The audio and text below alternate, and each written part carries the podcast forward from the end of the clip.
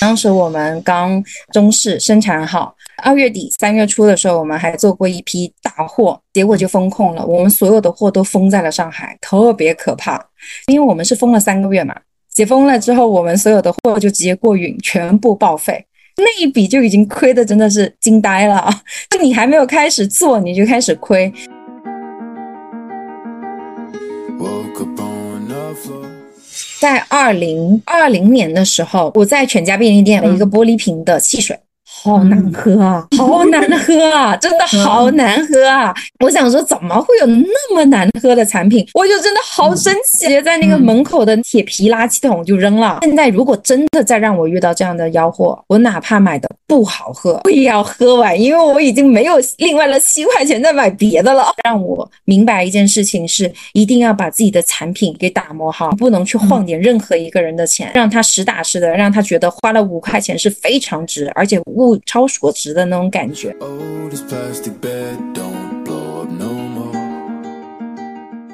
有很多的品牌错误的以为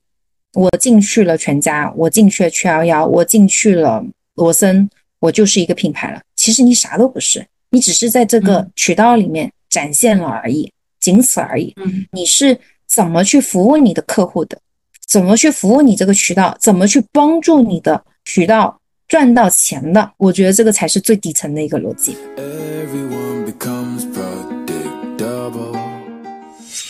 大家好，我是解数咨询的创始人张扬，欢迎来到我的播客《张扬聊品牌》。张扬聊品牌呢，是一档聚焦探讨消费品品牌数字化定位。营销及管理的栏目，通过对谈消费品领域的资深专家，揭秘消费品品牌成功的底层奥秘，帮助大家一起读懂新消费。今天的嘉宾是我的好朋友 Beyond 泡泡的创始人陈雪柔。雪柔呢是一位九零后的潮汕萌妹子，但是她选择了一个看起来又苦又累的赛道——即饮赛道。二零二二年初，他刚官宣了他的气泡茶创业项目“别样泡泡”，就遇到了上海封城。作为一个诞生于上海的初创品牌，当时的状况呢，无疑是雪上加霜。不过，他很顺利地度过了这个难关，并且呢，在二零二二年年底拿到了千万级的融资。在极其考验资金、团队、渠道且运作模式更重的基因赛道，作为一个新品牌，它是怎么打开市场，与农夫山泉、元气森林这些老巨头抢占货架，并且呢还受到资本青睐的呢？今天的内容即将为大家一一揭晓答案。另外，在这里插播一则小广告。结束打磨了三年的数字革命模型体验课，刚刚在视频号的小店发布了。在品牌定位、营销及管理方面出现问题的朋友，可以戳 Show Notes 里面的二维码了解课程详情，也许可以帮助到你。那下面呢，就让我的好朋友雪柔来跟我们的粉丝朋友们打个招呼吧。Hello，大家好，我自己本人陈雪柔，在这个行业里面十三年的经验。啊，非常的长久。从一而终，你可以说我非常的无聊，但是呢，我觉得我的心路历程非常的丰富啊，尤其比较专一。我是这么看待我这十三年的这个经验的。那我们自己表扬泡泡呢，在我手上的这一款，其实是我们现在绝对的 number one，叫油甘茉莉这个口味。那其实我们是用了一个呃水滴瓶。刚才我还在跟石头在线下聊的时候，我们还说啊，他问我说为什么要做这个水滴瓶的这个包装，是因为其实我们。呃，呃水滴瓶现在是作为我们整个品牌的一个视觉锤。那它其实啊，这个品牌我们叫 Beyond 泡泡。那其实每个人心中泡泡不一样，有圆形、椭圆形，包括还有爆炸型。但是不管是怎么样的一个泡泡形式和形态呃形状，它其实都是因为水滴下来的那一刻，所以我们就用了一个非常可爱的一个水滴瓶来代表 Beyond 泡泡的本身，作为一个非常重要的一个品牌视觉锤。这个是一个点。第二个点呢，其实是我们在推出。出这一套新的包装设计了之后呢，我们有很多的线上用户，或者是有很多的一些消费者会直接反馈说，它其实长得有点像保龄球瓶，所以我们也得到了非常多的一些正向反馈。那其实 Beyond 泡泡它是一款气泡茶。呃，与气泡水不一样的点是在于它的根来自于茶基底液这一块儿。那因为其实茶也算是我们国内的这个我们中国的一个特产吧，而且喝茶的人还基数还是挺多的，所以其实我们是在这个根的基础之上加了气泡，让它的这个口感更加的呃刺激和爽之外呢，那让我们的用户也有非常强烈的一个身体感知，他会觉得其实呃。茶它可以做到这么的解腻、刮油。包括这么的神清气爽，其实我们主打的是一杯下肚人间清醒，再加上它我们有非常高的一个茶多酚，那其实，在不管是在提神或者是在刮油的程度上，与气泡相结合了之后，它一定是会比一般的原叶茶要更加的刺激，然后跟咖啡其实其实可以平替掉咖啡。那当时我们其实整个产品概念是这么来的。那其实现在在做气泡茶的话，我们应该算是整个气泡茶品类的一个。领跑者，因为在市面上气泡茶这个品产品也不太多，因为它生产的工艺非常的复杂。我们其实也是用了两年的时间啊，然后不停的去打磨我们自己的配方，然后再加上我们自己的一些生产技术，所以其实花了两年的时间。当然这两年我们也错过很多，因为比如说前两年呃大家都是在融资的风口，然后很多的钱都可以拿，但我们也没有拿到。错过那个融资风口，所以其实啊，我们这个气泡茶是研发了两年之后，是在去年的情人节二月十四号的时候官宣的啊，所以这个以上就是我们自己 Beyond Porter 本身啊，这个是我们自己的气泡茶。嗯嗯，那个雪柔确实啊，现在介绍作为一个品牌的创始人，介绍自己的这个产品的这个孵化的一些背景的，和我在在之前。第一次跟你聊的时候，果然是不一样。你经常去投资人那边念 BP 吗？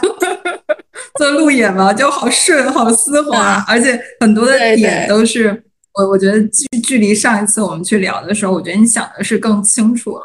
呃，刚才有讲到我们那个正式发布的时间是在二二年的二月十四号嘛？那二二年众所周知啊，对于很多企业，特别是出生在上海的企业，而且是二月十四号这个日子，距离上海封城只有 一个月的时间啊。当然，当时我们应该是没有这个、这个、这个、这个、这个预预测能力的，呃，所以这么难的一年，你当时是出于一个什么样的考虑去做呃官宣，并且把它坚持下来的？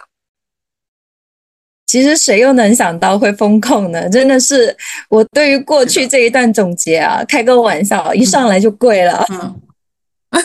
啊，真的，这九九八十一难，上来就是巨大的一难。嗯，是啊，你想想看，当时我们刚呃中式生产好，然后三月份三呃二月底三月初的时候，我们还做过一批大货。然后结果就封控了，我们所有的货都封在了上海，特别可怕。就是解封了之后，因为我们是封了三个月嘛，解封了之后，我们所有的货就直接过运，全部报废。就那一笔就已经亏的，真的是让我真的是惊呆了。就你还没有开始做，你就开始亏，所以其实我们是在。怎么说呢？我们是患难与共吧，应该算是在很艰难的时候跑出来的一个赛道。呃，当时为什么会去推这件事情？是因为，呃，首先我们也打磨了有两年时间，整体的整个配方。那我自己呢是比较。着急的，首先这是第一点。第二点呢是好不容易打磨出来了之后，大家都是非常的激动和狂喜，说哎，我们终于都这个产品可以上线了。那没想到就遇上了这个疫情啊，所以其实我们也是有很多的意外吧啊，然后也是经历了这些意外了之后，让我们更加的沉下心来，然后去好好捋顺我们应该未来要怎么去做。然后，如果再遇到这样的事件的话，我们应该会怎么去处理？其实还是得到了蛮多的总结和经验的吧，在这件事情上。呃，然后关于您刚才提到的那个问题，说为什么我们会在这么艰难的时候依然跑出来，是因为其实呃，我知道如果我不跑出来的话，这个市场就没有机会了。其实，在这么难的一个情况下，很少品牌或者是很少的一些创始人会去推新的。但是，如果你勇敢的踏出去那一步的话，你的机会点就来了。因为市面上那时候根本没有什么新品。其实我就是吃了那一波的红利。我们解封了之后再推出来的时候，其实虽然我们已经错过了这个水饮料的旺季，但是因为市面上没有什么新品，所以我们也是搂到了那一波红利。就是大家都非常稀缺产品的时候。那我们就顺而求其次的，就是我们就是非常顺利的就进入非常多的一些渠道，短短的四个月吧，从六月份到十月份，我们就已经做了五千五百多个点位嘛，所以其实这个数字还挺吓人的。嗯嗯，确实哎，所以就是做我做创业就一定要敢。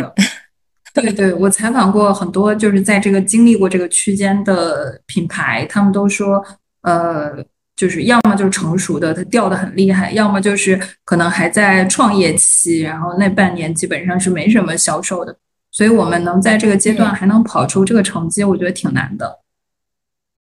嗯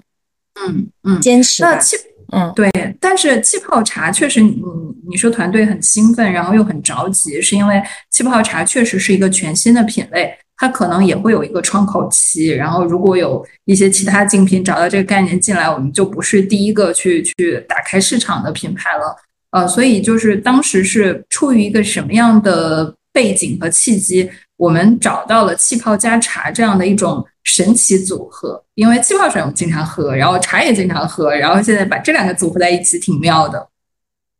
嗯，很早之前，大概是在呃二零一九年的年底，那时候我在思考去做品牌的时候，其实我也想过要去做气泡水，因为我第一份创业工作，我其实一直在长期搬巴黎水和圣培露嘛。做气泡水，所以当时我就知道，其实中国的这个气泡的碳酸这个市场还是特别的大，这个是一个点。那第二个点呢，是它大到要什么来论证呢？就是当时，呃，有很多的一些泰国的品，比如说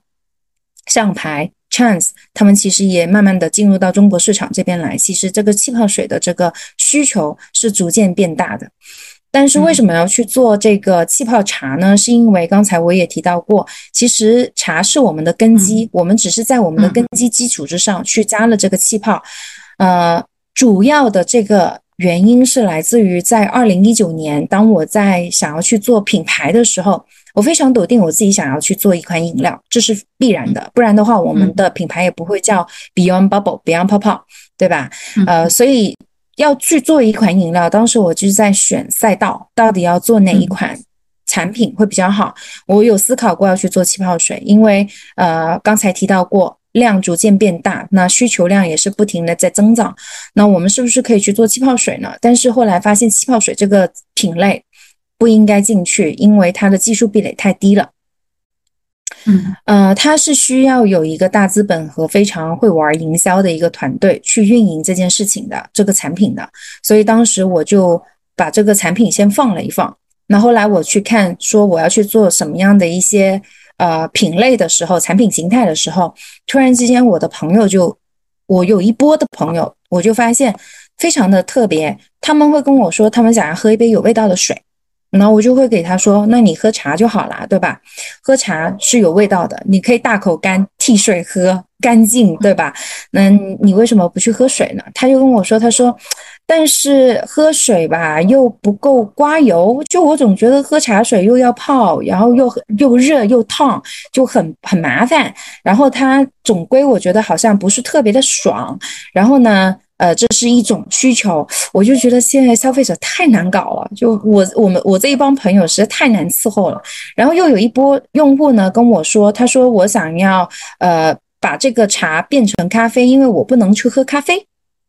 啊。他说我不能喝咖啡，我想有一款就是更加温和的呃饮料，然后能替代掉咖啡。比如说喝功能性饮料的话，它。含糖量太高，但是喝咖啡的话呢，有一些人是不能喝的，比如说像我，那我有荨麻疹，我就喝不了咖啡。那比如说有一些呃朋友的话，他有心悸，心跳非常的快，或者是他喝完咖啡之后，他晚上不能睡觉，会影响睡眠，第二天他睡不醒，他继续喝咖啡，就变成一个循环。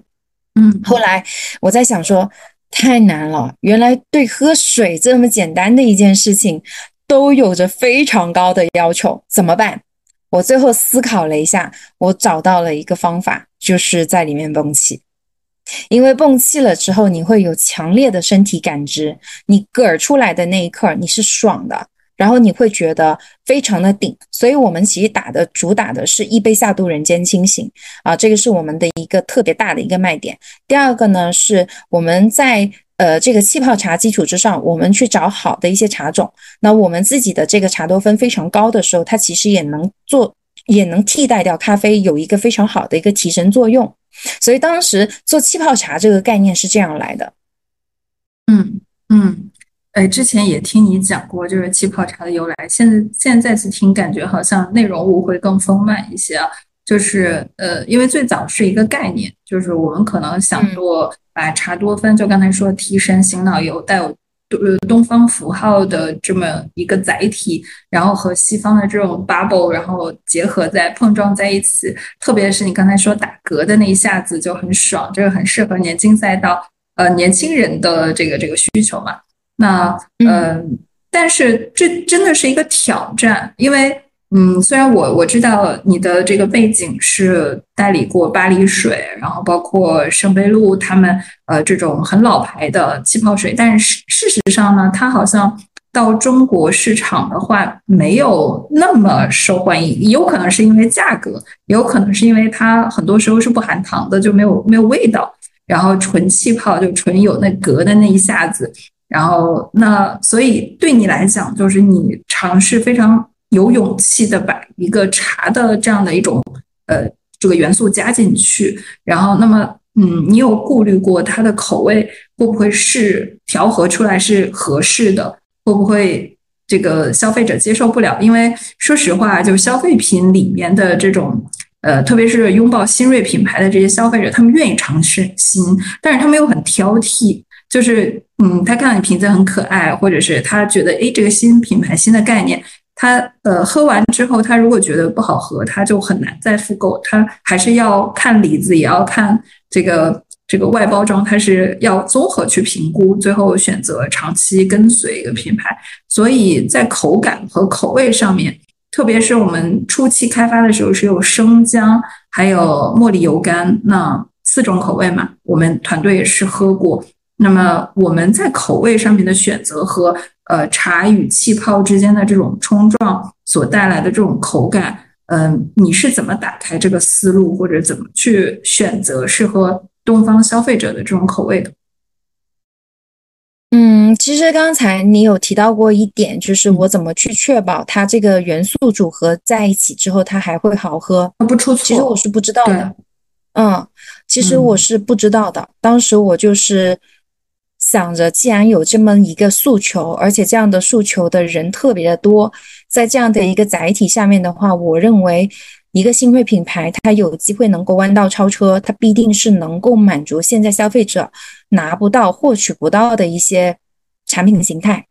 所以当时我就非常的笃定要去做这件事情，因为呃，这件这个问题其实当时我们的研发老师也有问过我。我刚找他的时候，应该算是三顾茅庐，挺难找的，很可爱的一个老头，但是脾气也很怪。他就问我，他说：“你别做了。”我说：“为啥？”他说。在你有这个 idea 之前，大厂早就已经在干了，那凭什么轮到你呢？做不了。这主要的一个问题是，我不知道你有没有喝过呃原味儿的这个气泡水，它其实是有点发酸的。这个呃，其实是因为被碳酸化了之后形成的一个反应，就是碳酸反应。啊，水加二氧化碳被碳酸化了之后，它会发酸。啊，这个是一个非常正常的一个现象。但是茶它本身就有味儿。所以，如果我们在茶的基础之上再加上这个气泡的话，其实这个口感是不能喝的，酸的要命。所以这就是为什么当时我们的研发老师劝我说不要再继续了。或者是不要开始，他是直接让我不要开始，他没有让我不要继续。他说你别做，我也不想应酬你。但是后来我就跟他说，油腻的事情也轮不到我来干，我一定要有所突破，不然的话，我这个产品就非常的没有任何差异化了。最后呢，我们是不停的去调整，然后打磨了两年之后，呃，中间我有找过非常多的一些口味出来，比如说，呃，刚才你有提，你有问到说我们是怎么找到我们现在这款产品，就是像现在这样的一个口味的。石头老师，我很我很欣慰的跟你说，你喜欢的江气柠檬还活着，并且还活得挺好。对，就是 对。我们今天看的礼品里面有吗？有吗？这个因为生姜，说说真的，我我我说一个我的感受啊，就是你最早跟我说有生姜的时候，我是拒绝的，因为我吃饭都要把那个。碗里面的姜丝挑出来的那种人。然后结果后来我们盲喝嘛，就是大家可能全倒倒在杯子里头，你只能看到那个颜色，那个那个液体的颜色，你并不知道这一杯是什么。我们办公室做这种盲测的时候，我选择的就是喝了三次，我都讲，我都觉得那个生姜的味道是最好喝的。对对，我最早投的那个葡萄味的，呃，提子是葡萄，就是那个味道。呃，我我觉得我自己喝的时候会觉得有一点点甜，对我来说，但是那个生姜是刚刚好。所以，我但我就很好奇啊，就是有谁会那么大胆、胆大包天的把生姜加到饮料里面去，而且还做的挺好喝的。嗯，是是，当时我的这个灵感来源是因为，呃，我很喜欢喝咸柠七。哦，对我很喜欢先喝咸柠七，呃，然后我发现喝咸柠七的人对也很多，所以呢，后来我就想说，呃，那咸柠七它是不是可以拯救一下我们冬天的这个啊？营销冬天的这个业绩，因为其实你加了姜之后，它非常适合三伏天去喝。然后呢，冬天其实你喝了之后，你也可以暖胃。所以当时我在想说，饮料不仅仅是气泡茶，不仅仅是夏天去喝的一款产品。那既然我们要替代掉咖啡，那肯定要有一款产品是冬天也能够卖的。所以我就在里面很很斗胆的就加了这个姜。然后呢，也是因为加了这个姜之后，我们发现其实跟咸柠七非常的像，因为我这边。可以剧透一下这个咸柠七的这个口感，就是为什么咸柠七会用七喜而不是用这个雪碧去做呢？是因为咸柠七的这个七喜里面它口感更炸，是因为呃，其实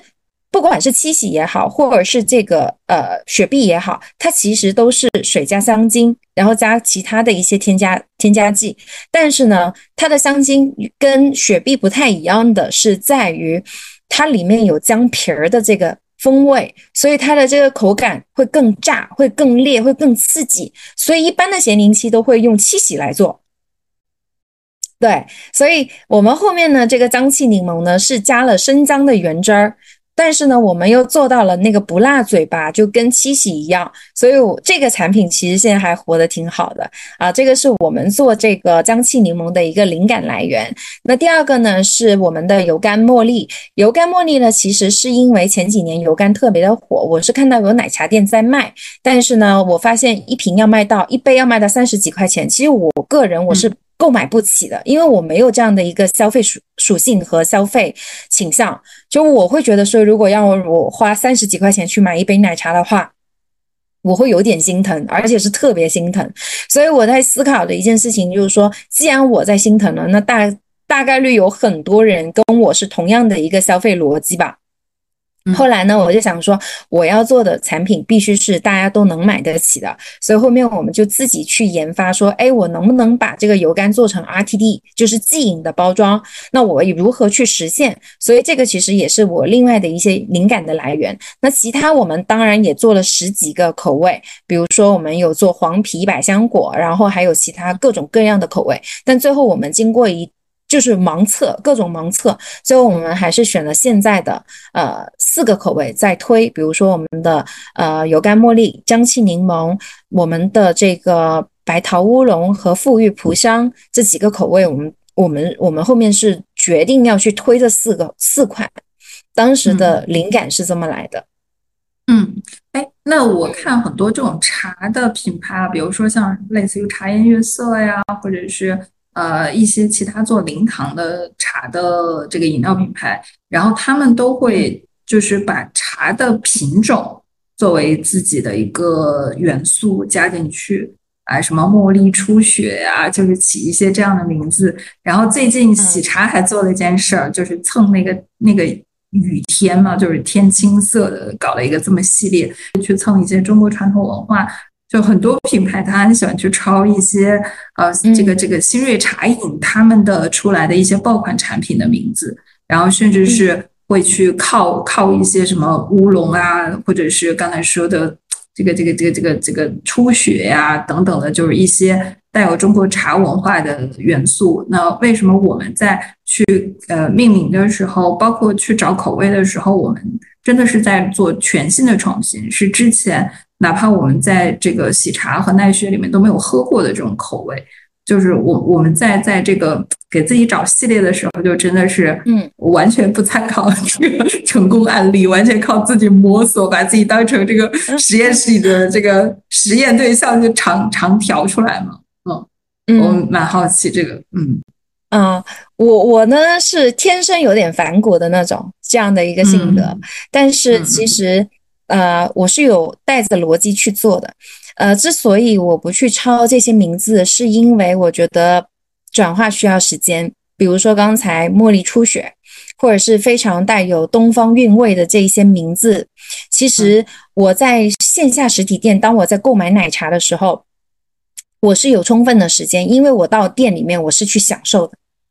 嗯，我享受那个环境带给我的那个氛围感，提供所有的一些情绪价值。其实我在那个店里面，我的情绪价值是远超于我要去购买一瓶一杯好喝的奶茶的。所以其实用户到了店里面，他可能会花时间去读上面的一些菜单，打开 APP 去看我今天要下单什么样的一些饮品，他是有时间去做一个转化的。但是在线下，请问真的有人能够听得懂什么叫初雪、茉莉初雪这样的一些名字吗？就是我们是没有办法转化的。我会觉得你要不就只给给我吧，你不要让我去绕 绕，我就不感兴趣了。因为我是一个非常简单粗暴的一个人。然后呢，呃，尤其是我们面对了这么多的一些竞争，在这个。呃，货架上面，在这个呃冰柜里面有那么多的产品，琳琅满目，各式各样的一个选择。那如果我再让我的这个消费者再去绕的话，其实我就已经错过了销售最好的一个机会。所以我会用一个非常简单的名字，我就是油甘茉莉。我告诉你，我是油甘茉莉，你买我就好了。嗯，这样的一些简单的易懂的一些文字来代表内容物，告诉他就相当于让他看产品名。知道他会喝到什么口味，他自己能判断有感觉。OK，是的。那比如说我们这一次，对，那比如说我们这一次也做了一次整体的包装升级，一第三次做包装升级了。我们把现在的油甘茉莉这几个字，我们直接改成了气泡茶，是希望用户在买我的时候，你不需要再去转化，我要把这个转化这个。呃，权重做的最低，就让这个成本做的最低。我就告诉你，你现在在买我的，就你买的这个产品是一款气泡茶。那至于是什么口味，你可以稍微看下面的那一小行字，你可以去选自己的口味。但是我会想要直接告诉你，Hello，我是一瓶气泡茶，然后你来买我吧，你来抓我吧。所以我会更倾向于这样的一种形式去打我们自己的一个品牌和品类。嗯嗯。了解，哎，那就是基于你之前的这个做做代理那个巴黎水的经验嘛？你觉得气泡茶这个产品到市场上，包括你也呃尝试过这个口感，也包括就是你是偏爱咸柠七的，你找到了一些呃这种比较在口感上会让年轻人很哇塞的一些点啊，就是你你有在进市场之前就想象过会是哪样一群人会比较和对路吗？就是。嗯，尝到我们的口感之后会被快速的锁定捆绑，然后长期伴随。就是你有去描绘出这样一个画像出来？有哎，其实当时我打的主要是年轻人，就是我们所谓行业里面讲的那一波 early adopter，就是他抱着一个猎奇心，然后他是对新鲜事物充满了好奇的这一波人。其实我主要是打的是他们。然后希望在他们那边能够做转化和沉淀，但是这个转化沉淀就非常考验这个产品力了，所以我们也是花了非常多的时间。就是如果这个产品没有做到一百分的时候，我是不会去推出来的。啊，所以你可以看到我们的气泡茶，呃，做了两年，我们依然还是四个口味，就是因为我们每打磨一个产品，我们希望是从王炸打到王牌。我们不是通过非常多的口味去垒我们的营业额，或者是去垒我们的这个 SKU 数，我们是打到打一个单品大爆款这样的一个模式去去跑。嗯，这件事这件事情，然后呃。我们的这个用户呢，回答刚才您的问题，就我们这个用户是从刚开始看到我们这个产品，觉得非常的新颖，然后呢，他也觉得我们的颜值很高，转化出来的。年轻人非常喜欢猎奇，但是呢，我发现现在有一组数据非常的有趣儿，我们这组数据是什么呢？是，呃，我发现有一波人是四十到四十九岁在买我们这款产品，嗯，让我非常的惊讶。我说这一波人到底是怎么来的？然后我就开开始各种去找，我说我们是不是最近猜一下是解酒？是吗？没有，不是。不是不是，我当时以为，呃，我们是不是做了一个主播，然后从主播那边转化过来的？因为有一些主播他的呃人群画像是比较偏年纪比较大一些的，我想说是不是我做了不应该做的主播？结果我去扒数据，没有啊，那一个月我一场直播都没有做。我们又没有去做这个直播的这个投放，那这一波人到底是怎么来的呢？后来我就各种去扒数据，追溯我们的追溯我们所有的几个月的一个数据，发现这一波年龄层次的人，他不仅仅是在这个月来了，他是长期就已经在。哦，我一下子我就明白了。后来我就去做了一个线下的这个呃，算是自己做了一个用户调研嘛，然后也问了非常多这些购买我们的这些用户，他们说。因为我想喝可乐，可是我想喝碳酸，但是呢，我又想要更健康。看着你是气泡茶嘛，毕竟是茶，应该是更健康嘛，所以我们就买了。结果你还挺好喝的，就一直在买了。当然，我也问过，说为什么你你现在不买我了？你你买了三次，你就不买我？他说哦，因为我喝到有一个口味不太好喝，所以后来我就不咋买了。所以其实呃，就是他喝到有一个口味不好喝的时候，也会。停止让他购买的意愿，就是他意愿就不会像以前那么的强烈。但是其实喜欢我们这个口味的，还是因为人群嘛。我一直说人群它会有分三种，一种是大众人群，一种是核心人群，还有一种是我们的忠诚人群。所以其实这一波人是我们的忠诚人群、消费人群。我们这个人群就是这样被转化回来的。就是他有自己的现实需求，他确实想要喝碳酸，但是他觉得碳酸不健康，所以他就来找到我们气泡茶，觉得我们是认为我们是碳酸里面最健康的一个替代品。嗯嗯，明白。哎，我我跟你说呀，我就是气泡气泡，也不能说气泡茶，我是所有气泡系列的忠实用户，特别到夏天，我我有一种喝法。就是我绝对是你说那个咸宁七的，就我很喜欢那种很凛冽的入口的感觉。但是，嗯，在这儿好不好去 Q 你的竞品啊？就是 元气森林是我不太喜欢的那个，就是首先赤藓糖醇我接受不了那种就是非常非常作妖的这种甜味，就是你要要么就甜啊，你要么就不甜，你那怪怪的甜，包括那个就是可乐无糖可乐那个味道，我也是不太受得了。就是要么我就完全喝这个不含糖的，要么就喝带甜味的，但是不怪的那个味道。然后我自己夏天去做，我自己会 DIY 气泡气泡饮品。我去买那个屈臣氏的那个黑罐子的那个无糖的气泡水，然后嗯，再去这个这个呃买一个冰杯。现在不是有很多店都会便利店都会有冰杯吗？我把它倒进去，差不多倒二分之一的位置。然后另外二分之一我会加果汁，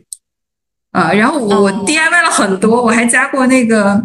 就是就是奶奶的那些东西，就是包括也加过茶，就是各种 DIY。我为什么要这样做？因为我觉得呃那个屈臣氏那个气泡那个 bubble 它是比较烈的，就喝下来会有那种扎扎口的感觉，就是我觉得那个才能是属于夏天的感觉感受。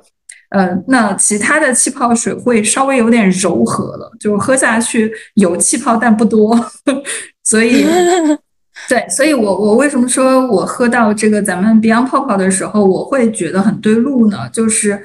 它的那个气泡的那个浓度和它的那种到嘴里面会炸开的那种感觉，它是非常饱满的，然后它的味道呢，也不是那种嗯。就是是属于中性的，就让你喝下去不会有负罪感的。所以我刚才在记笔记的时候，就是你刚才讲中年人会想喝可乐，但是又觉得可能三高，然后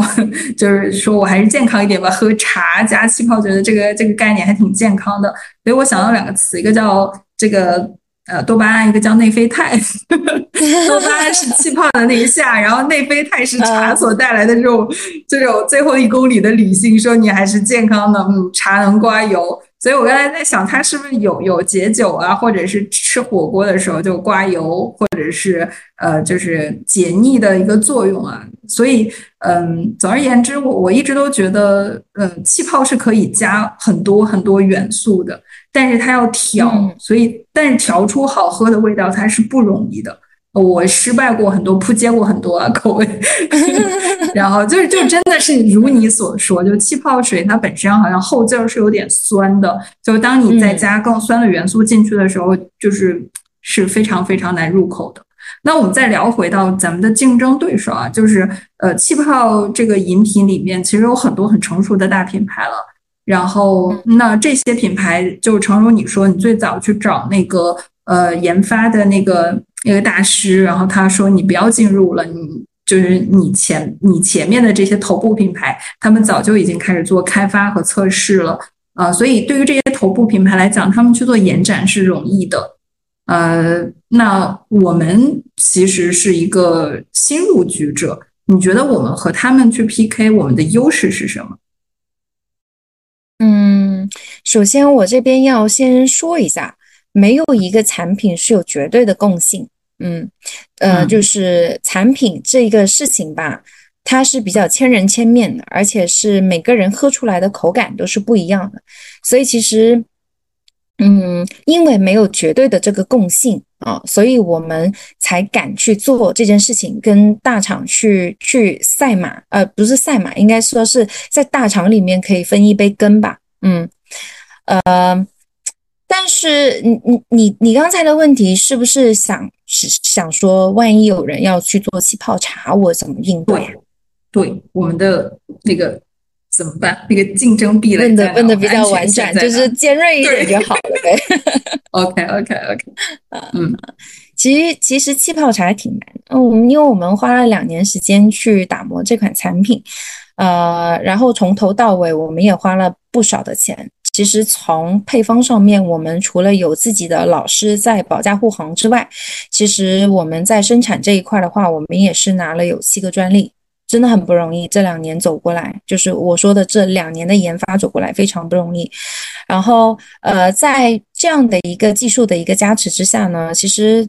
给予我们一个很强的一个所谓的产品技术壁垒吧，因为呃，产品技术它是没有绝对的壁垒的。但是，因为我们的这个产品技术，我认为至少如果别的一些大厂或者是别的一些品牌想要抄我们的话，那它至少要花费的时间，首先第一，它一定不会短啊；第二呢，它花费的金额肯定也不会比我们要更少。对，所以呃，我们就是用时间换空间这样的一个概念，现在在不停的在跑，不停的在在往前冲。嗯我觉得这个是给予我们一个很大的一个空间，就是所谓的竞争格局吧。嗯，这从时间上，呃，我的时间是我的，我的，我的，我的，呃，技术给到我的。嗯，这是第一点。第二点呢，其实，呃，我们有一个非常呃好的一个架盘。呃，这个架盘呢是来自于本身我们自己有一个非常清晰的一个，嗯。理念经营理念，因为我们在两年前就已经下定决心，我们是一个不跨品类经营、不投机取巧的一个品牌公司，所以我们所有的一些产品只会围绕着茶的这个话题去做延展。嗯，那呃，如果我不动到别人的蛋糕的话，别人其实也不会来搞我。我是这么认为啊，除非这个人非常的无聊啊，或者是除非我做的非常非常的大，他会惦记着我这一块蛋糕，小蛋糕。对，所以呃，这个是这个是一个点。那我们呃，既然已经定位了自己是一个做茶饮的一家品牌公司的话，那我们的产品就会比较单一了啊，我们的产品就只会在气泡茶或者是原叶茶或者其他的一些技术的茶的基础之上，我们去做迭代，然后去推陈出新。那么这个时候就非常考验我们自己的一个呃产品品质，也就是所谓的产品主义。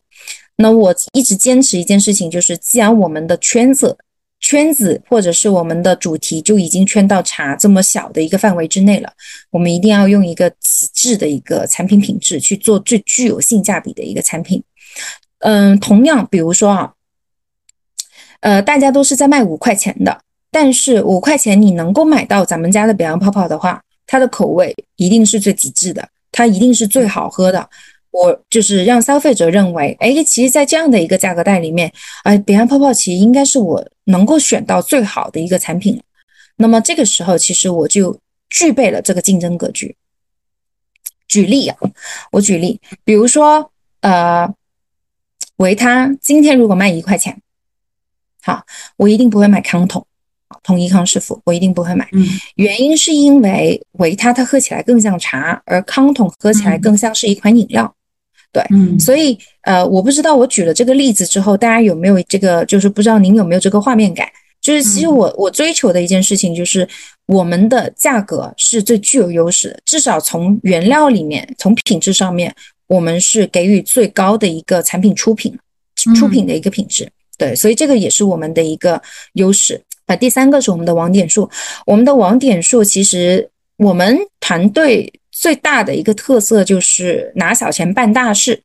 啊！我一直是这么形容我们自己团队的，就是其实我拿的钱一点都不多，我手上子弹没有没有太多的，其实我就是一个行业里面的小卡拉米，我就是靠着我团队的这个精英的团队，然后我跑出来现在这么多的一些网点数，我觉得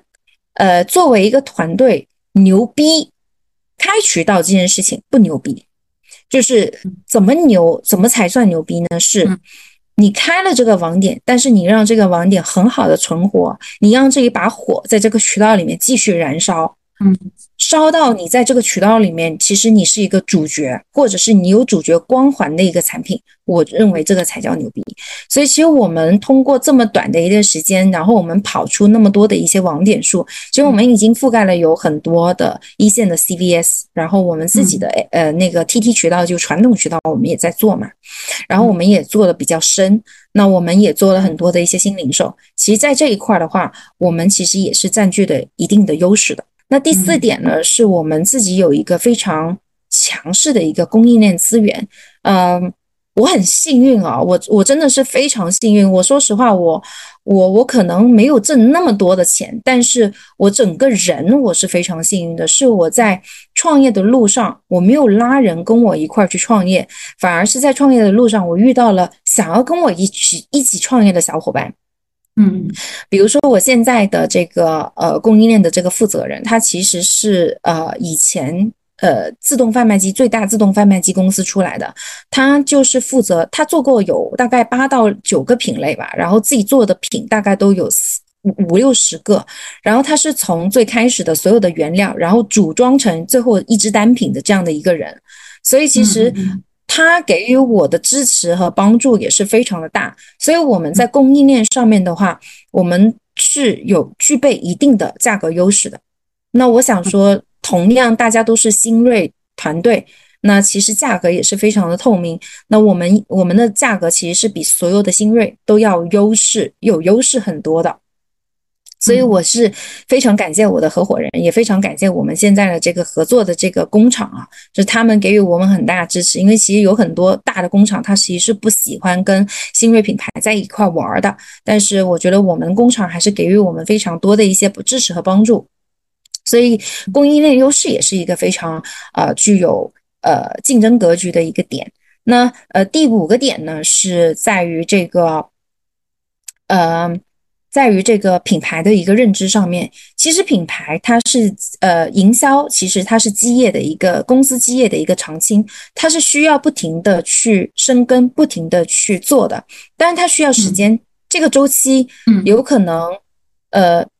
可以说很短，但是也可以说很长啊。但是就是要看我们自己的这个品牌想要做多久。那打个比方，我现在。我的阶段第一个阶段，我其实要做的是把我的品类，就是气泡茶跟 Beyond 泡泡这两件事情给对等起来，就是我要把品类词和品牌词给等死了。就当提到这个品类，大家能够想起 Beyond 泡泡；提到 Beyond 泡泡，大家能够想起这个品类，这是我们现在应该要去做的。所以从品牌认知上面，我们的定位就非常的清晰。不管今天我是做气泡茶也好。还是去做其他的茶也好，那 Beyond 泡泡它其实就是一个做茶饮的一家公司。那我觉得，但凡有这么清晰的一个品牌定位的时候，我觉得用户就会来了。以后他就会觉得说，我要喝茶，我一定首选北洋泡泡，因为他们家够专业。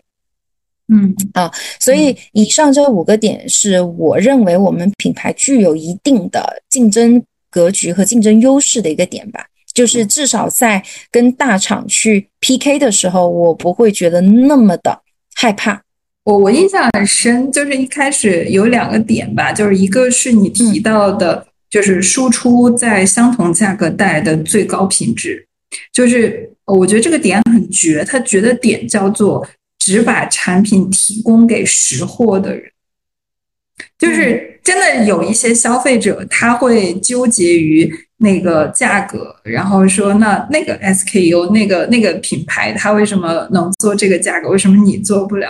就是你很难去解释这件事儿。但是有一些消费者，他会长期固定的呃购买一个品牌，因为他自己体验过了，他能够比较出里面的差别啊。所以，我我觉得这个好的产品，或者说。嗯，也也不能，我觉得有时候闭门造车是一件好事儿，就是你不要去听很多的噪音，然后你用自己的标准，用更高的工艺，你对这个是，你对这个产业的认知肯定是比消费者多的嘛。那你你自己本身也是一个消费者，本身也是一个气泡气泡的爱好者，那么对你来说，你能够帮助消费者去做最高工艺的选择，最高原材料的选择，最高口感的选择，它已经是一个。呃，就是最高标准。那么接下来就是匹配了，就是找到那些能够理解、理解万岁的这些用户去选择，然后服务好这些用户。其实说真的，就是消费者太多了，不是每个消费者都和品牌能够在嗯三百六十度很很适合的，就是它还是有一个。呃，选择双向选择的过程。我这边可能想要跟你，我想，我想这里插播一下，为什么我我我想要用这个最极致的这个产品品质去做做最具有性价比的产品吗？我不是在这里传播或者是释放负能量，或者是释放这个焦虑感，但是非常的嗯生动和非常的真实，呃，是我个人的经历。我其实是一个不会花三十多块钱去买奶茶的人，就我们公司有很多人经常请奶茶，我有点嗯觉得不明思议，就是为什么会买那么贵的奶茶呢？然后还要请大家喝，当然他肯定是爱我们的，所以才花这个大钱。所以每次点奶茶的时候，我能不点我就尽可能就不不点啊。然后嗯。但是有一些他会私底下 Q 我说让我去点的时候，其实我我还是会去点，因为不能让别人这个热情浇了一盆冷水嘛，是不是？但其实我心底里面我是觉得有点舍不得的。然后呃，我想分享一个非常真实的一个事情是什么呢？是我在二零二零年的时候，我在全家便利店，我记忆非常深刻，我买了一个玻璃瓶的汽水，什么品牌我就不提了，我买了一个玻璃瓶汽水，大概七块多。好难喝啊，好难 喝啊，真的好难喝啊！卖到下架为止。我想说，怎么会有那么难喝的产品？我说，我我在思考说，这个公司真有钱，就是疯狂的砸钱，然后不不管自己的这个产品形态，然后就直接出来卖了，然后还诓我的钱，晃点我，这个是最最就是我应该知道你说的是哪一个品牌，我猜到了。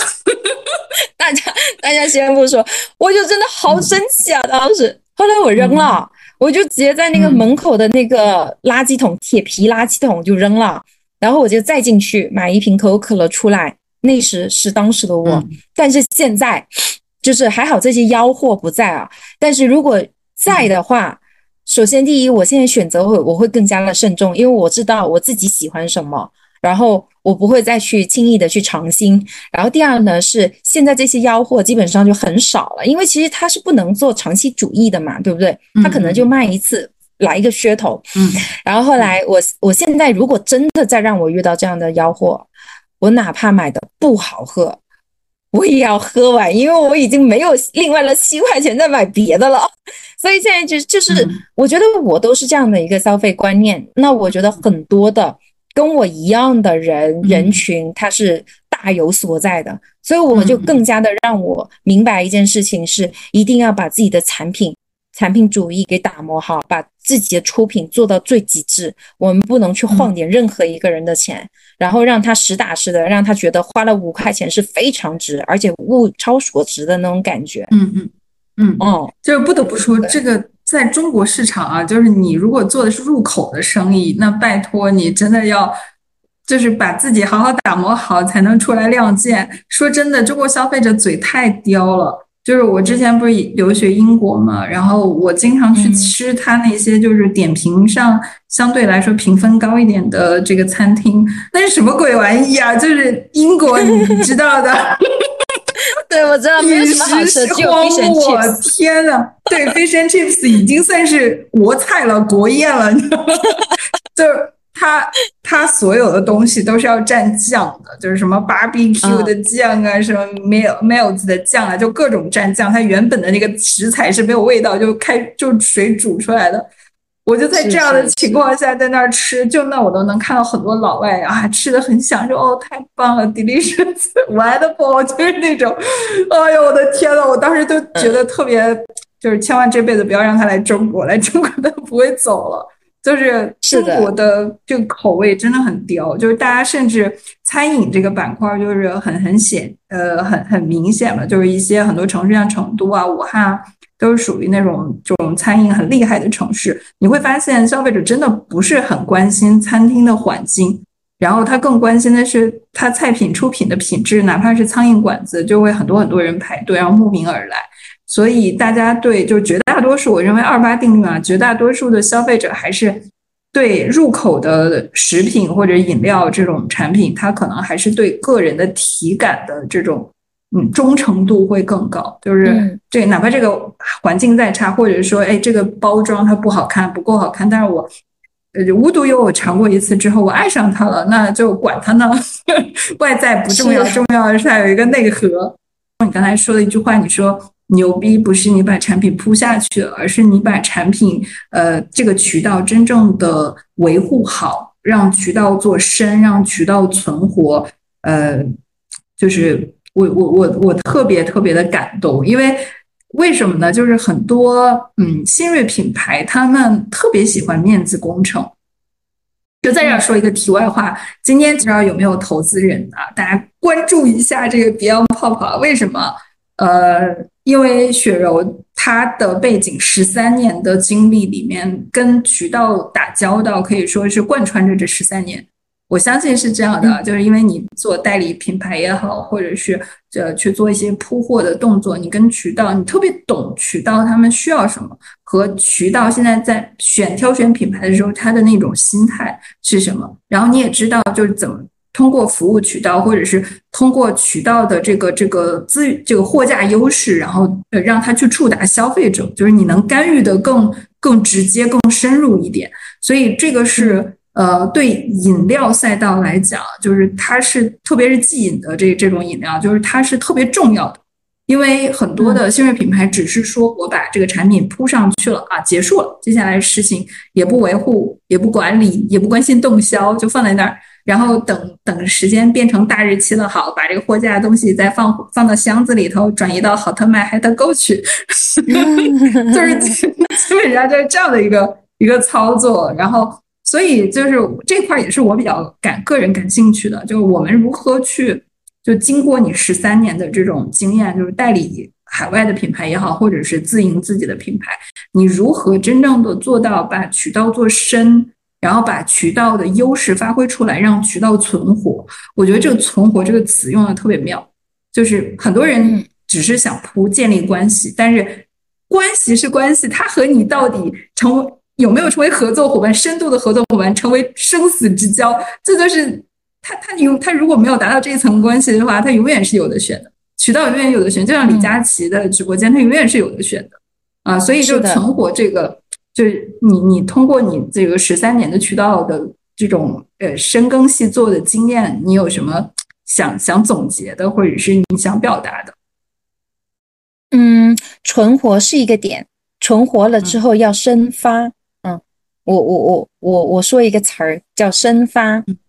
就是存活是要的，但是生发更加重要，就是让这个火在里面慢慢炖，然后炖成一一份非常好吃的一份牛肉。嗯嗯，其实呃很多的一些新锐品牌，我我今天不是来说教的，就是纯属大家分享一下，因为毕竟在行业里面十三年了，我应该是有一点发言权的。嗯嗯，我我是觉得说，呃，在做品牌的时候，在做这个渠道的时候，永远不要忘记自己是一个服务商。嗯。呃，今天万千世界什么产品都有的，凭什么人家愿意做你这个品产品？呃，你你确实有很大的一个魅力，呃，你有很很很优质的一个产品品质，然后你也非常的独特，在市面上里面没有人没有其他品牌能够做到气泡茶，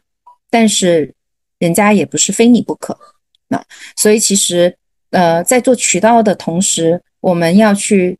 明白渠道跟我们合作的这个意义和他的这个动机，呃，切入，然后跟他去合作，形成合作了之后，要永远不要忘记，其实我们是一家服务商公司。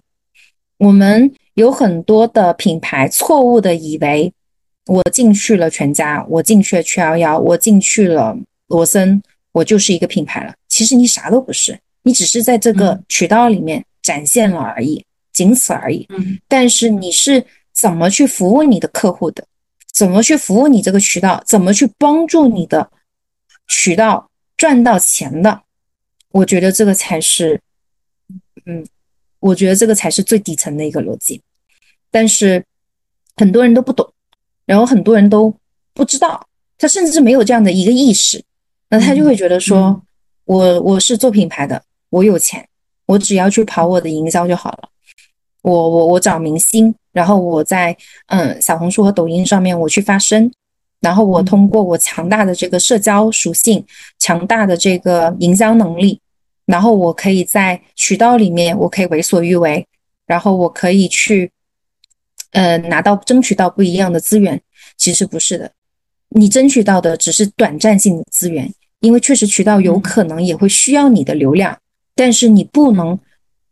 就是更好的生发，你很有可能就是争取了短暂的这个资源了之后，你在这个渠道里面突然之间会起量，但是你能不能够做的长久，就是要看你的这个内核的这个精神。我我觉得这个精神是来自于服务这两个字，就永远不要忘记自己是一个服务者。嗯嗯嗯，哎，我觉得这个感受还是就是挺。挺不同的，因为有很多的品牌就是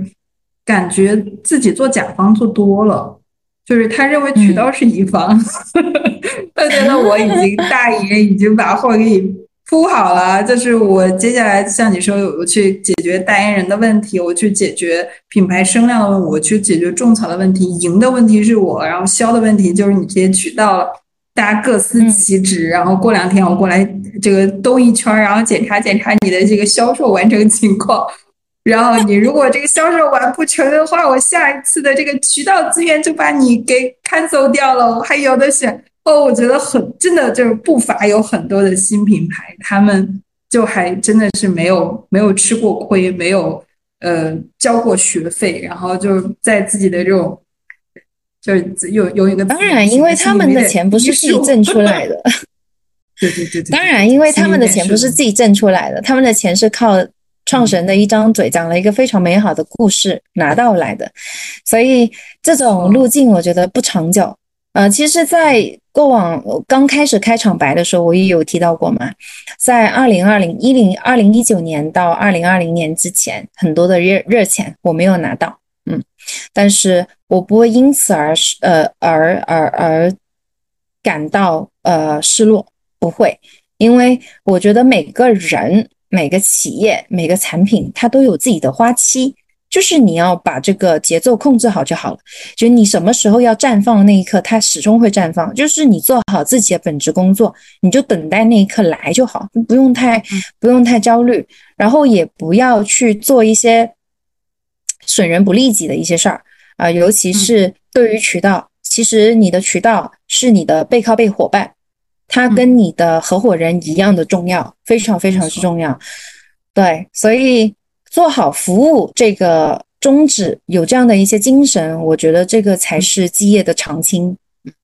嗯嗯，哎，那渠道没有太多的技巧啊。我相信今天的小伙伴们应该也会好奇另外一件事儿，就是零到一，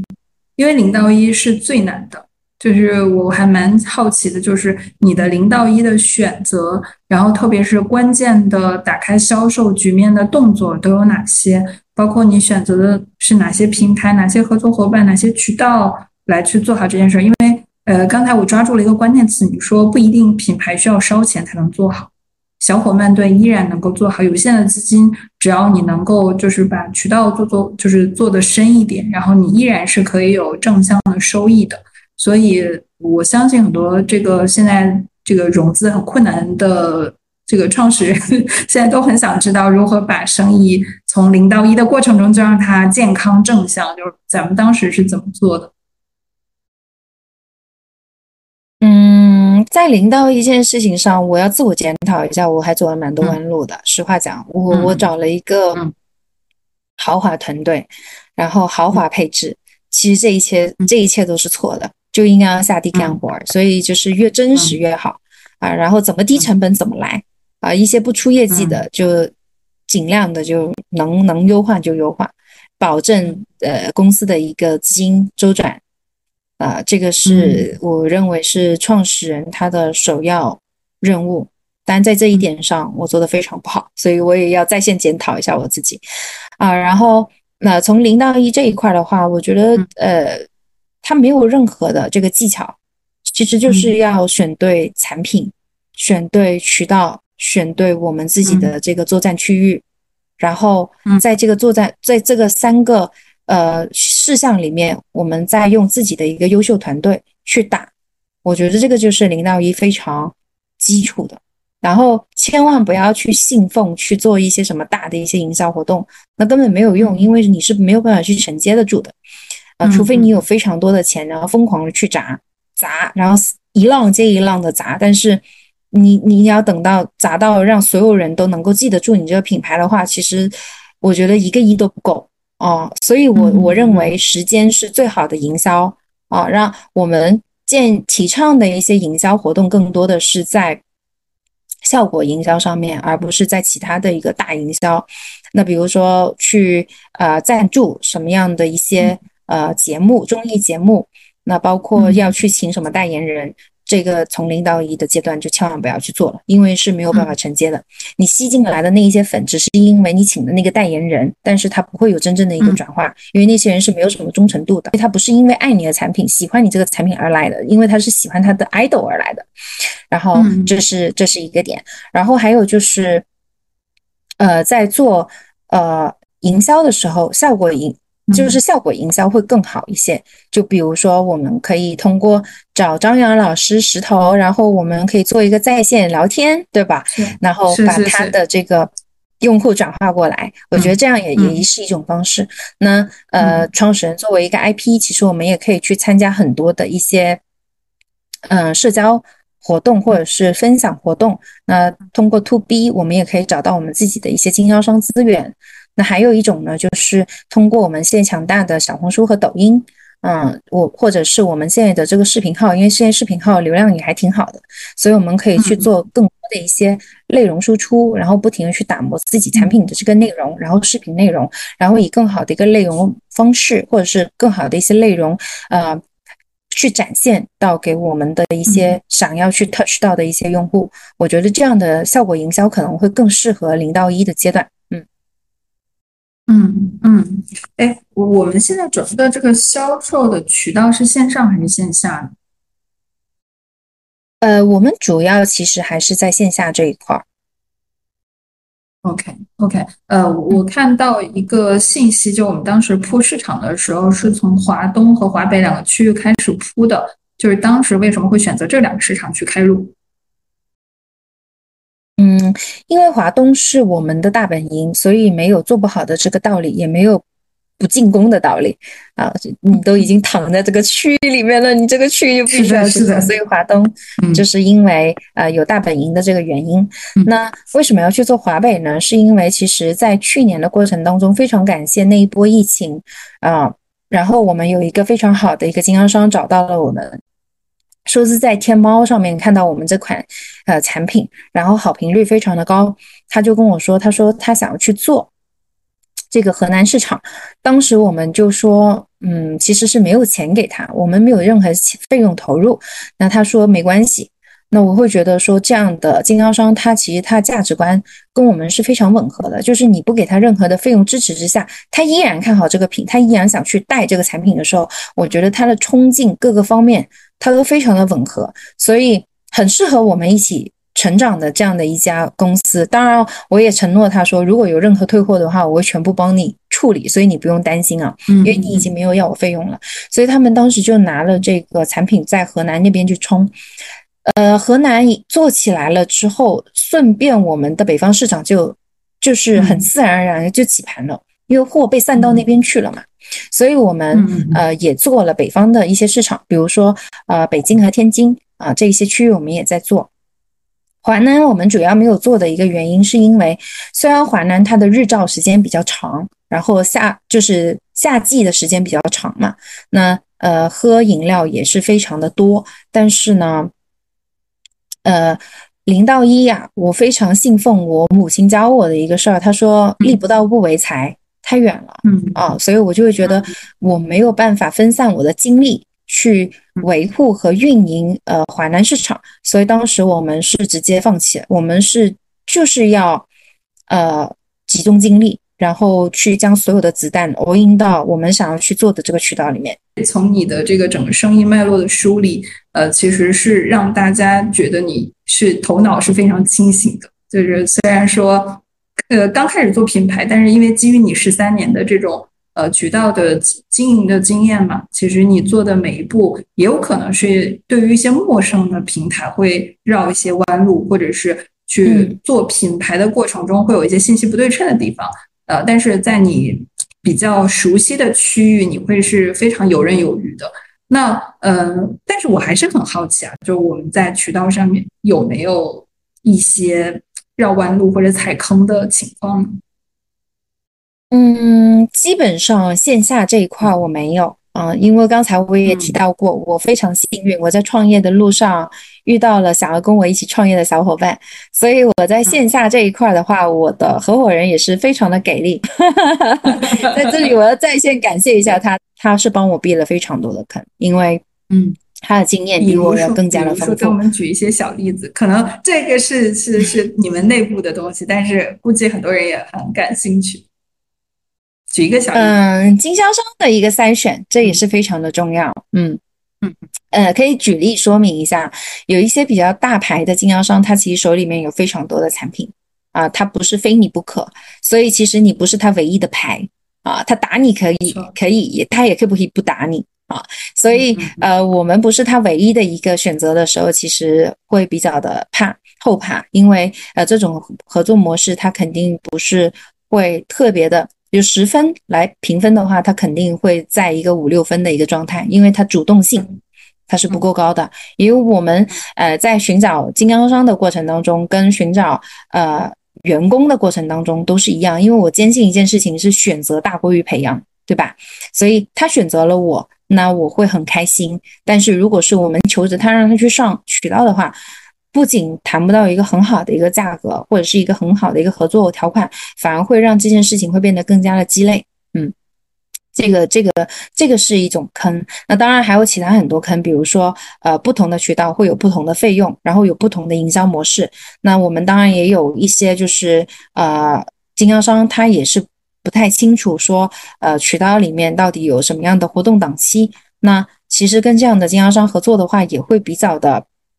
鸡肋，那我们其实在这一方面的话，就一直都做的还都挺好啊。我们的呃合作伙伴们不仅能冲，还个个的都非常的狼性，而且很用心。所以在这个点上面的话，我是非常感谢我的团队小伙伴的，他是一直有在帮我们呃不停的去筛选，然后不停的去。呃，避免踩坑。那我们其实创业的过程当中吧，我一直坚信一件事情是踩坑是必然的，但是我们科学创业少走弯路嘛，对不对？所以还是挺感谢他，然后也挺感谢我的合作伙伴。然后在线上这一块的话，踩的坑就多了，特别特别多，花的钱也特别特别多。花了巨额的高昂的这个学费，但是都没有做出个所以然来。所以最近我们电商团队的话，我们电商啊，我们现在在做一个非常大的一个调整。所以其实最近的话，不会看到我们电商有特别多的一些呃大的动作，反而会看到我们会更多的一些是内容输出，然后我们以种草为主。那其实我们在小红书上面也有，呃，说到这个，我可能要说一下，在小红书上面我们也有大几篇的这个文章，所以，嗯，在这个点上的话，呃，我们也是比较的，嗯，呃，努力去把这个事情，就是效果营销这件事情给做好，嗯，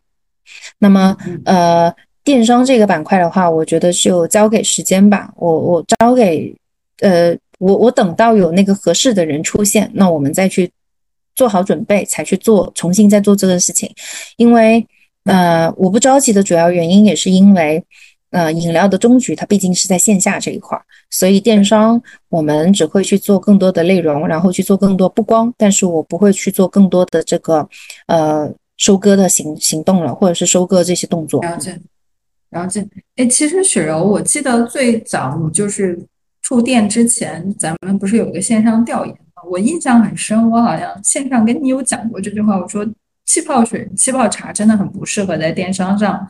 经营。我不知道当时你有印象没有？因为我们确确实实是把就是跟你比较感兴趣去看竞品的那些行业都看过了，然后会发现，嗯，在线上卖的好的，但凡卖，首先元气森林基本上是一个统治地位嘛，但是它卖的好的前提是很多人是慕名前来。就是去去搜它，然后可能是有一个口味会囤，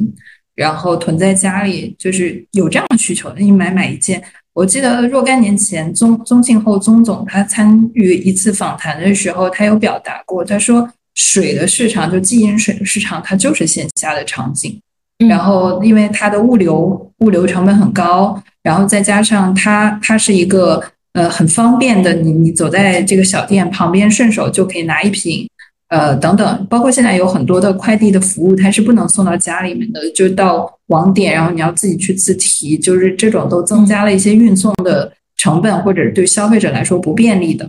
然后最后那一百里没有把你服务到位，对，哪怕你好喝，他都骂你个半死。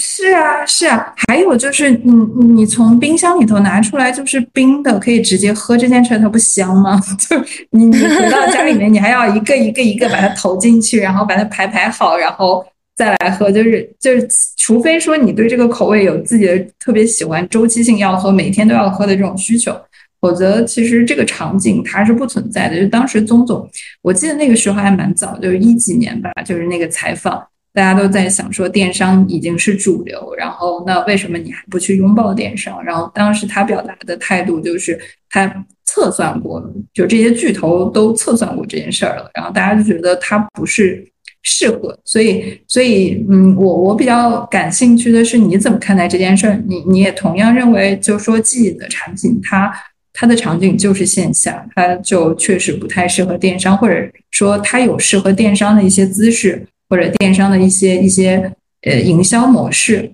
嗯，你反正踩了那么多坑嘛，就你 讲讲你的感受。对，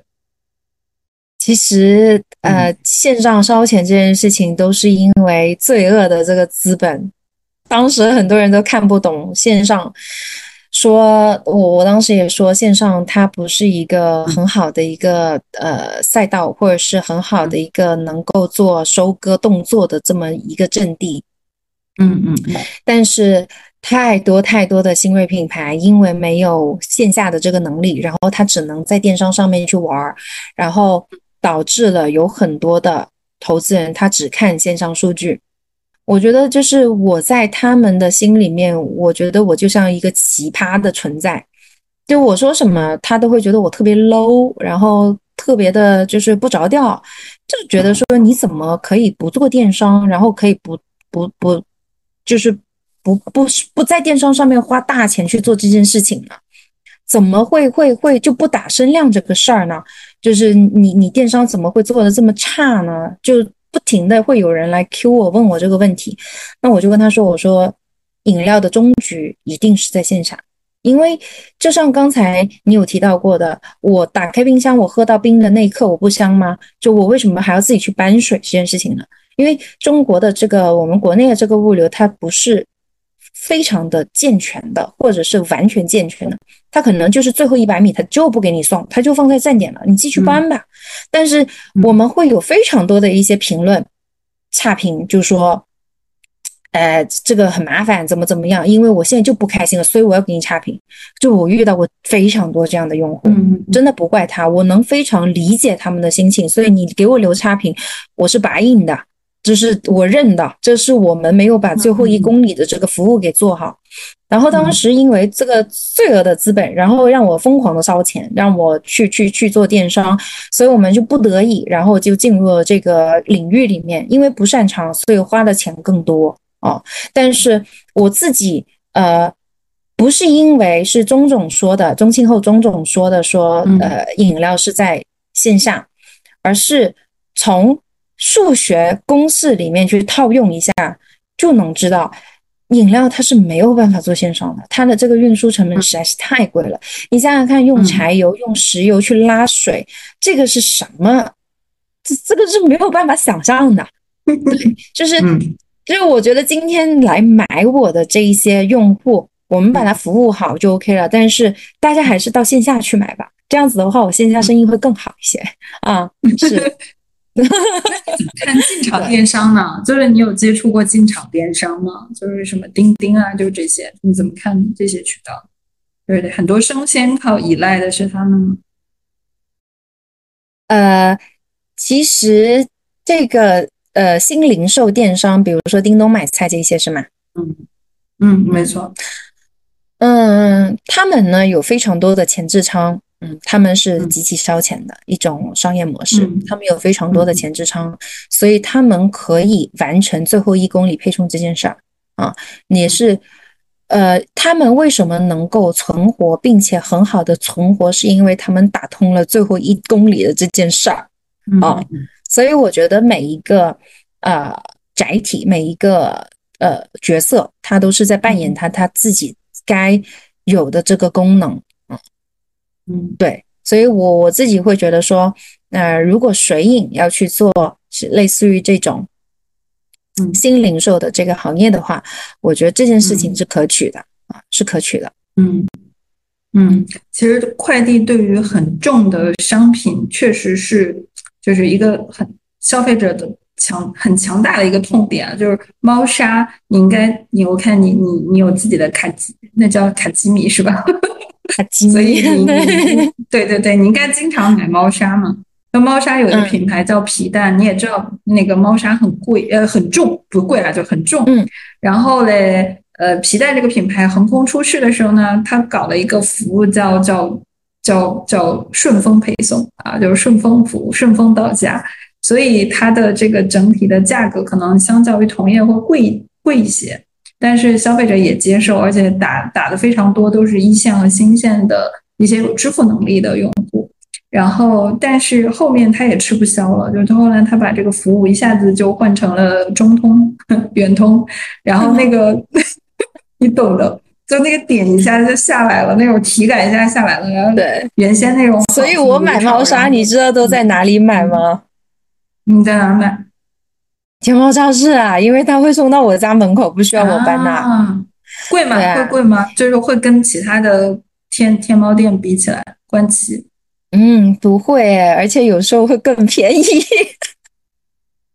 是不是因为他会他会要求说你要买够多少样，然后他才会包个邮这样子送到家？我基本上都因为我们家是用蓝钻的啊，然后蓝钻的这个价格的话，我对比了下来，在天猫超市，它很它的价格是比其他的新锐就不是太便宜的新锐啊，就一般比如说像皮蛋这些都要便宜蓝钻哦，在天猫超市，而且它是。到我家门口，它都因为有时候我买旗蓝钻的呃旗舰店，它就会送到我楼下，那我自己要搬上楼。但是在天猫超市的话，就绝对不会。对，所以我会觉得说，其实回答到你刚才那个问题，呃，其实新零售它依然是有存在的必要，并且是它有它自己存在的一个价值的。它确实干的两个字就是我刚才提到的服务，它把服务做得非常的极致。那其实，在这样的一个呃点下面的话，那它的这个呃存在的这个意义会更大，然后它周期会更长，它商业模式才会走得更稳。我我有一点点顾虑，就是这种新零售的模式，它呃现在还在很多平台在烧钱，就是它去呃吸引一些品牌进来，以及通过这些品牌去捆绑消费者的点是在我这个渠道买便宜，就是会有很多这种这种之前抢鸡蛋的这种这种老奶奶们、大婶儿们，然后就就冲进来，然后就给他搞数据，因为这些人裂变能力超强的，一传十，十传百。然后我我我自己都还没有去叮咚买菜买过的时候，我妈妈就去买过，告诉我你赶快小城市下单，然后拼多多也是他转发给我，倒逼着我下载的。我有两个手机，然后他都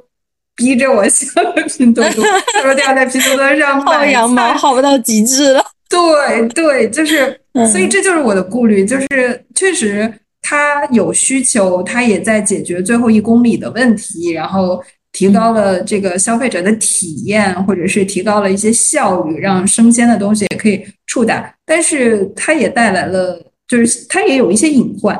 就是当我不知道里面的用户他真正想要触达那一批用户，他触达到了没有？就像你刚才说的，有很多新消费品牌上来就找了一个代言人，然后代言人就给他带来几个亿的销量。但是这些人其实都是粉丝，他是像像支持自己的偶像买个应援物一样的那个逻辑去买了这个产品，到最后他们走了，能剩下多少是真实的产？就是有 LTV 的这些消费者，其实是一个问号。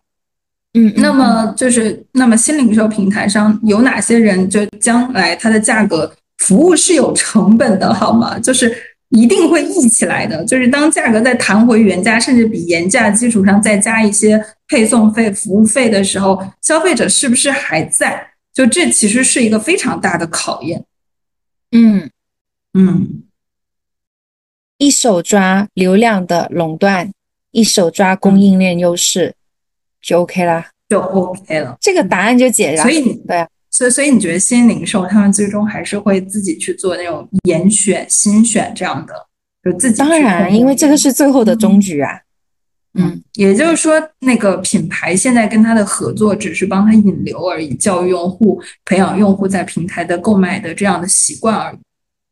嗯，是的。搜嘎，我是人间清醒，好 吗？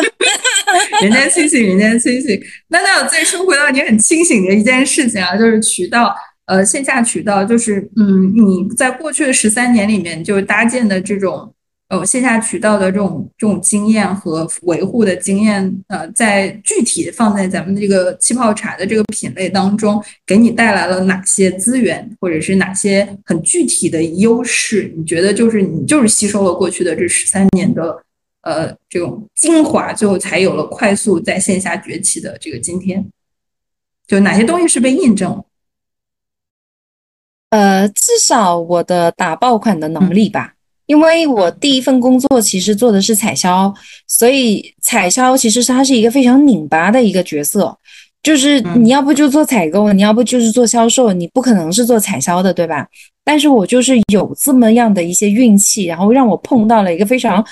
好的师傅带我入门，就是入到这个消费品的这个行业里面，就快餐行业里面，然后就是第一个第一个角色就是他，我入职第一天他就跟我说，他说。呃，你的 potential 不仅仅是在做一份工作，你的你的宿命应该是最后去创业。我也不知道是不是